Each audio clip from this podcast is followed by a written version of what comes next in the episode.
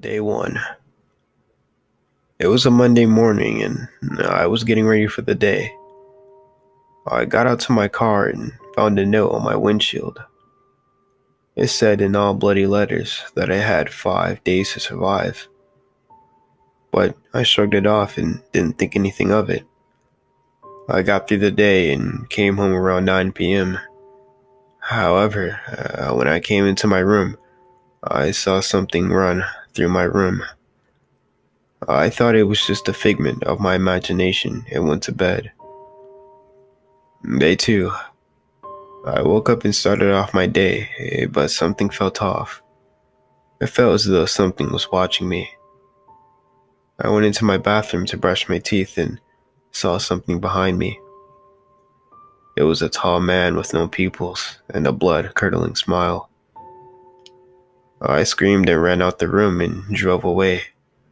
I made it to my office so that I'd be surrounded by people.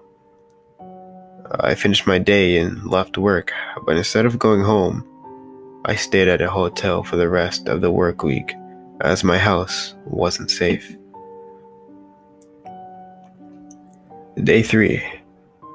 Things escalated from there.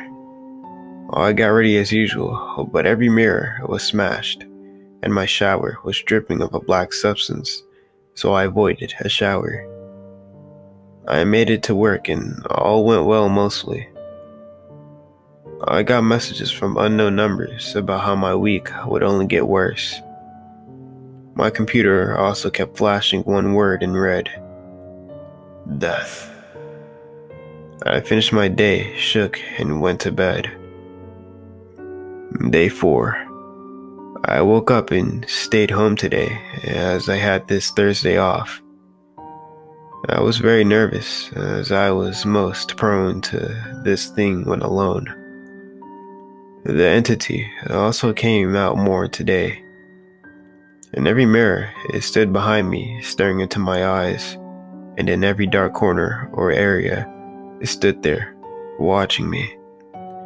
Sometimes it would even try to attack me or run at me. It would get in my head and make me harm myself as well. I got in my car and went for a drive as I expected. I saw it in my mirror. I swerved and crashed, but when I got out, it was standing there, a bloody grin, wide eyes, and its head tilted. It tackled me to the ground and cut me near my left ear. I tried to get it off, but kept digging at its claws into me. I managed to get it off and ran to the nearest store. Once I arrived, an employee called an ambulance and I ended up in a hospital.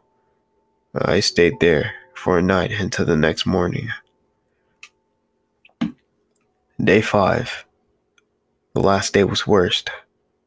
I woke up and went home. It looked like a, a 2 a.m. morning, but it was actually 10 a.m. In the sky, was pitch black and a blood moon. People were dying everywhere, and the houses were in flames. Everywhere I looked, I saw that this thing staring at me. I drove to the hotel, but it was too late. It was in flames, and all employees were gone. I got to the hospital hoping it was safe. The lights were out and the staff was gone. I walked down the hallway and I was attacked again. It was much more powerful and had teeth and claws as sharp as daggers. It bit me and scratched my legs. I tried to fight back, but it was only impossible. I was coughing up blood and was helpless. I got a little boost of adrenaline and kicked it off. I ran as fast as I could, despite the cuts bleeding out, and made it to safety. I stayed out for about two more hours before checking my clock. It was 11 p.m. I needed one more hour before it was over. I waited it out for 15 minutes until it saw me.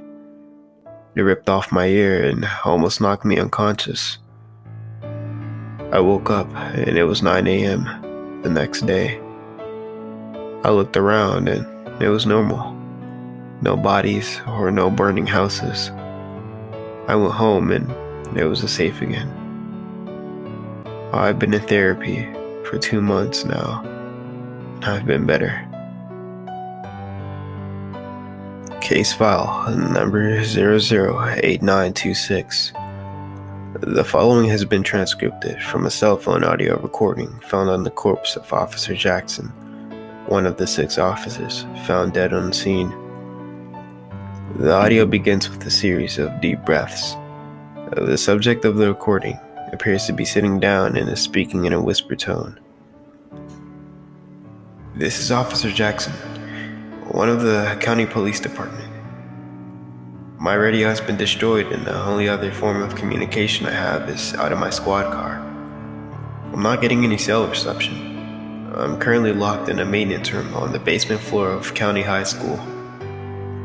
We responded to a simple break in call, but found the custodian who made the call dead when we arrived, and gunfire followed by screams and thrashing can be heard in the background, followed by silence. Oh, oh God, I. I need to tell you all what happened here before it's too late. This thing, whatever it is, it's not of this world. When we found the custodian, he was.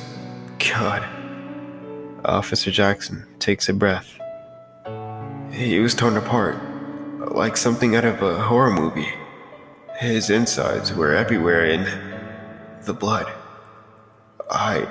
I didn't know the human body held so much blood. After we call it in, we hear a noise, so we followed it.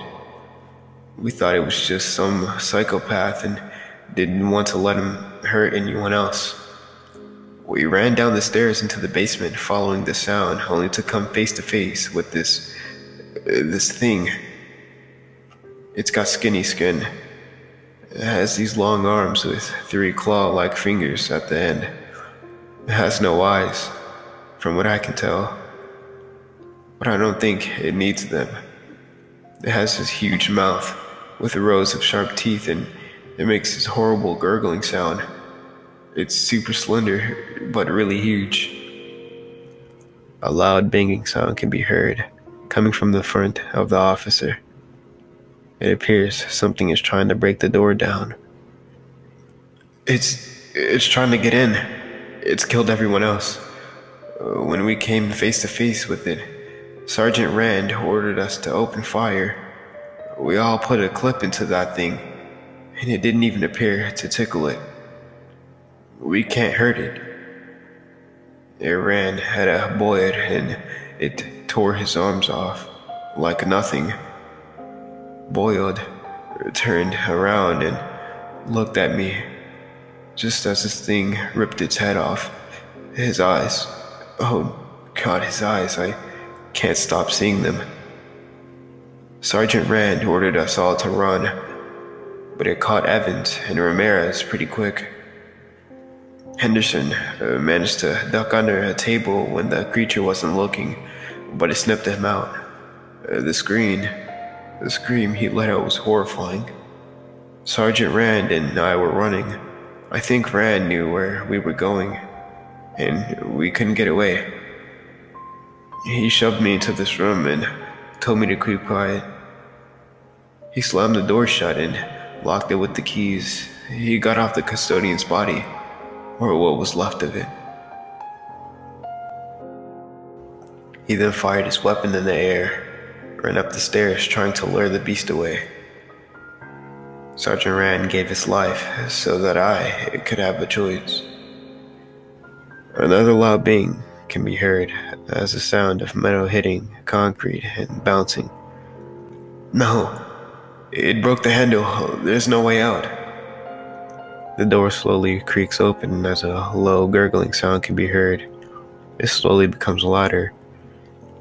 Please, tell our captain, tell our captain what happened. Let the world know.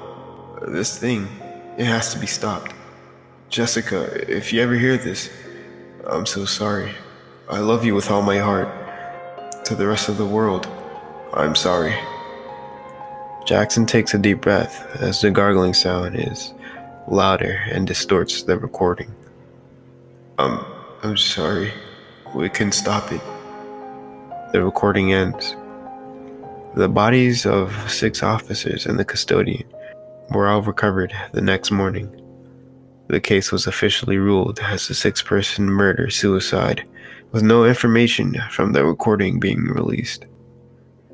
For more information on the creature, please review case file number one here.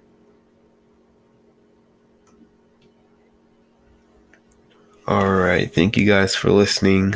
Don't forget to sit back, relax, and listen.